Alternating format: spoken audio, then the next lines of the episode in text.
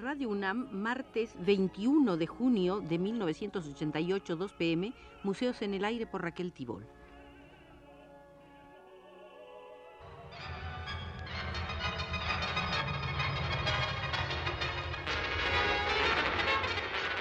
Radio UNAM presenta Museos en el Aire. Un programa a cargo de Raquel Tibol, quien queda con ustedes.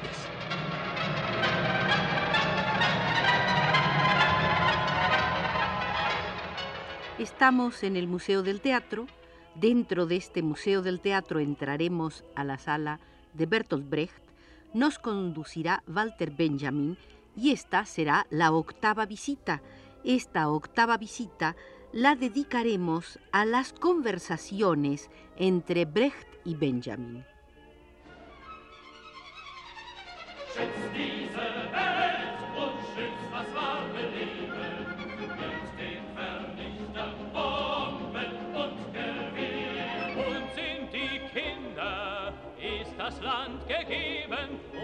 En el año de 1934, Walter Benjamin le hizo una serie de visitas a Bertolt Brecht en Svenborg y fue consignando un día y otro, haciendo un resumen de estas conversaciones.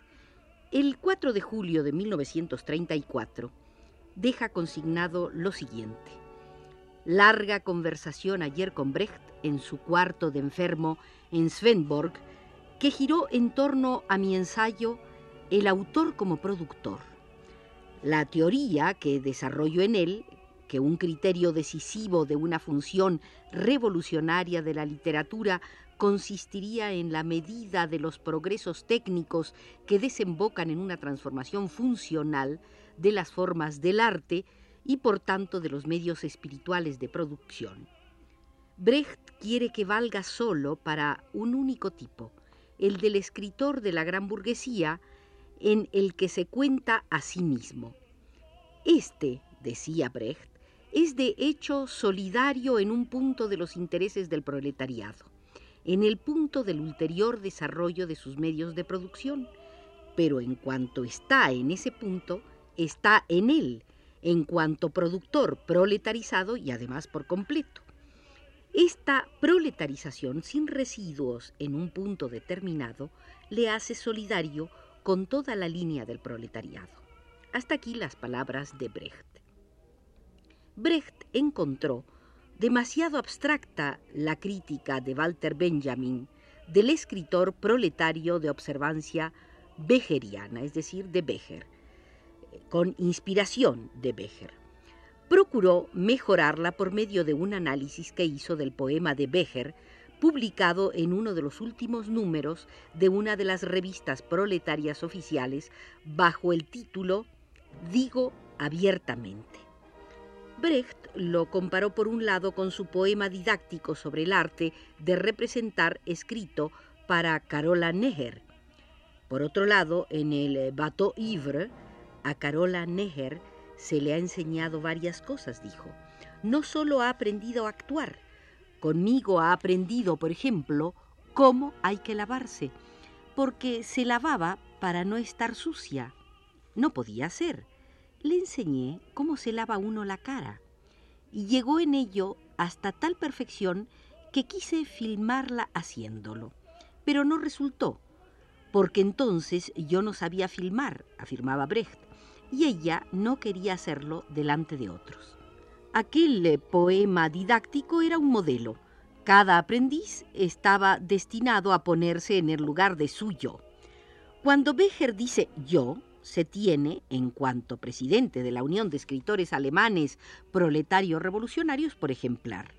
Solo que nadie tiene ganas de imitarle. Se saca, eso sí, en limpio, que está contento consigo mismo. Brecht dice en esta ocasión que desde hace tiempo tiene la intención de escribir una serie de estos poemas modelo para diversas profesiones, para el ingeniero, para el escritor. Por otro lado, Brecht compara el poema de Becher con el de Rimbaud. En este opina, hubiesen retratado Marx y Lenin, de haberlo leído, el gran movimiento histórico que expresa. se habrían percatado sin duda de que en él no se describe el paseo excéntrico de un hombre, sino la huida, el vagabundeo de un ser humano que ya no se aguanta en las barreras de una clase que con la guerra de Crimea, con la aventura mexicana, comienza a abrir a sus intereses mercantiles incluso los parajes exóticos. Es cosa tanto como imposible acoger en la representación ejemplar de un combatiente proletario el gesto del vagabundo sin compromiso que encomienda al azar sus asuntos y le da a la sociedad la espalda.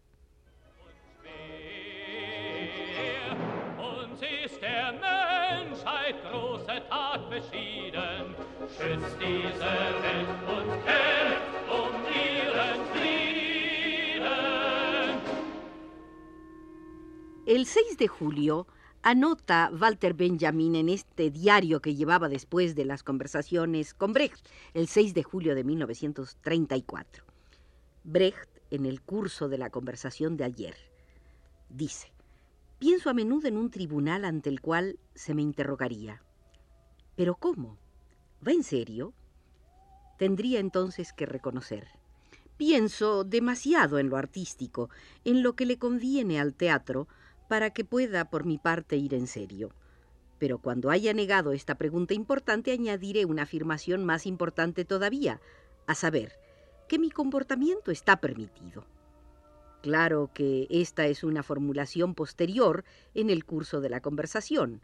Brecht no había empezado dudando de la licitud de su procedimiento, pero sí de su fuerza de penetración con la frase que partió de algunas observaciones que yo había hecho sobre Gerhard Hauptmann, a veces me pregunto si no son estos los únicos escritores que consiguen de veras algo. Me refiero a los poetas sustanciales. Por tales entiende Brecht poetas que van absolutamente en serio. Y para ilustrar esta idea parte de la ficción según la cual Confucio hubiera escrito una tragedia o Lenin una novela. Eso se estimaría explica ilícito, algo así como un comportamiento indigno de ellos.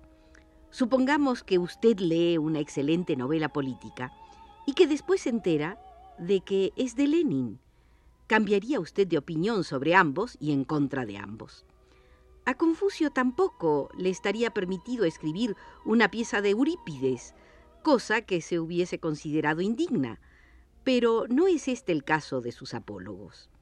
En una palabra, todo esto desemboca en la distinción de dos tipos literarios. Por una parte, el del visionario, que va en serio, y por otra el del reflexivo, que no va del todo en serio. En este punto planteo la cuestión de Kafka. ¿A cuál de los dos grupos pertenece? Ya sé que la cuestión no puede decidirse, y que no se pueda decidir es precisamente para Brecht la señal de que Kafka al que tiene por un gran escritor, como a un Kleist, a un Grave, a un Buchner, es un fracasado. Su punto de partida es desde luego la parábola, el apólogo que se justifica ante la razón y que por tanto no puede ir del todo en serio en cuanto a lo que se refiere a su letra. Pero dicha parábola está sometida a una configuración. Crece desde una novela y vista de cerca lleva en sí y por sí misma un embrión de novela. Jamás fue del todo transparente. Por cierto que Brecht está convencido de que Kafka no hubiese encontrado su propia forma sin el gran inquisidor de Dostoyevsky y aquellas otras parábolas en Los hermanos Karamazov, en las que el cadáver de San Starets empieza a oler mal. En Kafka, por tanto, lo parabólico disputa con el visionario. En cuanto a visionario, dice Brecht, Kafka ha visto el porvenir sin saber de qué se trata. Subraya, como lo hiciera antes en eh, Le Levandu, y de una manera para mí más clara, el costado profético de su obra. Kafka tuvo un problema y solo uno, el de la organización. Lo que le impactó fue el miedo ante el estado hormiguero, cómo los humanos se hacen extraños unos a otros, por las formas de su convivencia. Había previsto ciertas formas de ese extrañamiento, tal el comportamiento de la GPU, pero no encontró una solución y no se despertó de su sueño angustiado. Brecht dice de la exactitud de Kafka que es la exactitud del inexacto, del soñador.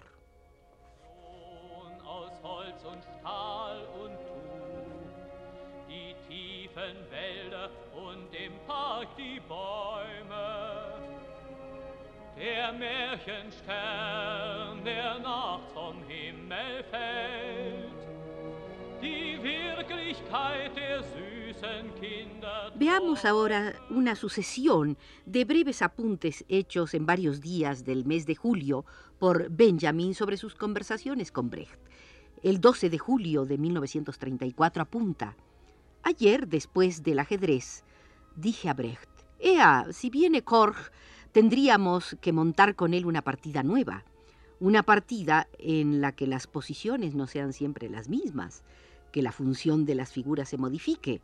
Cuando han estado un rato en el mismo lugar, se harán entonces o más eficaces o más débiles. Pero no es así como va. Queda igual eh, por demasiado tiempo. El 23 de julio de 1934 apunta. Ayer eh, visita de Karin Mikhailis, quien, de vuelta de su viaje a Rusia, está entusiasmada. Brecht se acuerda de su visita a cargo de Tretiakov. Este le enseña Moscú y está orgulloso de todo lo que hace ver a su huésped, sea lo que sea.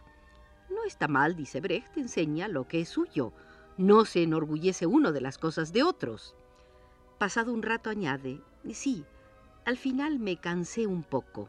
No podía admirarlo todo y tampoco quería. Es así, son sus soldados, sus camiones, pero no los míos. El 24 de julio de 1934 apunta Benjamin. En un pilar que sostiene el techo del cuarto de trabajo de Brecht están pintadas estas palabras. La verdad es concreta. En el borde de una ventana hay un burrito de madera que puede menear la cabeza. Brecht le ha colgado un pequeño cartel en el que ha escrito, también yo debo entender. El 5 de agosto siguen los apuntes eh, de la siguiente manera. Hace tres semanas le di a Brecht mi ensayo sobre Kafka. Desde luego que lo había leído, pero jamás se puso a hablar de él por propia iniciativa y las dos veces que yo intenté sacar la conversación había respondido elusivamente. Terminé por recuperar el manuscrito sin decir nada. Ayer noche volvió de repente sobre el ensayo. La transición, un tanto súbita y abrupta, la procuró la observación acerca de que tampoco yo estaba del todo libre del reproche de escribir a modo de diarios al estilo de Nietzsche. Mi ensayo sobre Kafka, por ejemplo, se ocupa al fin y al cabo de Kafka desde el lado fenoménico y toma la obra y al hombre también, como algo que se ha desarrollado por sí mismo, desligándola de todo contexto e incluso del propio autor. Una y otra vez surge en mí la pregunta por la esencia. Por el contrario, un tema semejante debe haber sido abordado así. A Kafka hay que acercarse preguntando, ¿qué es lo que hace? ¿Cómo se comporta? Y sobre todo fijándose por de pronto más en lo general que en lo específico.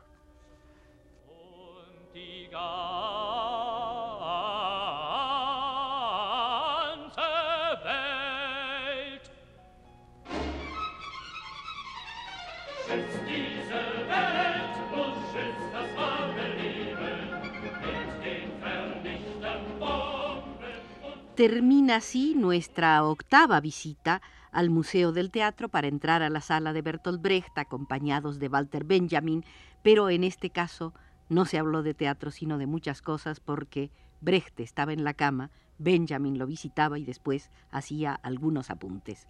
Nos condujo desde los controles el experto Arturo Garro.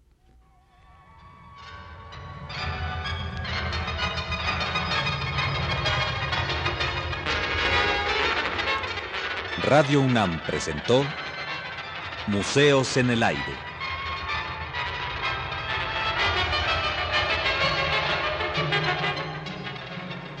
Un programa de Raquel Tibol.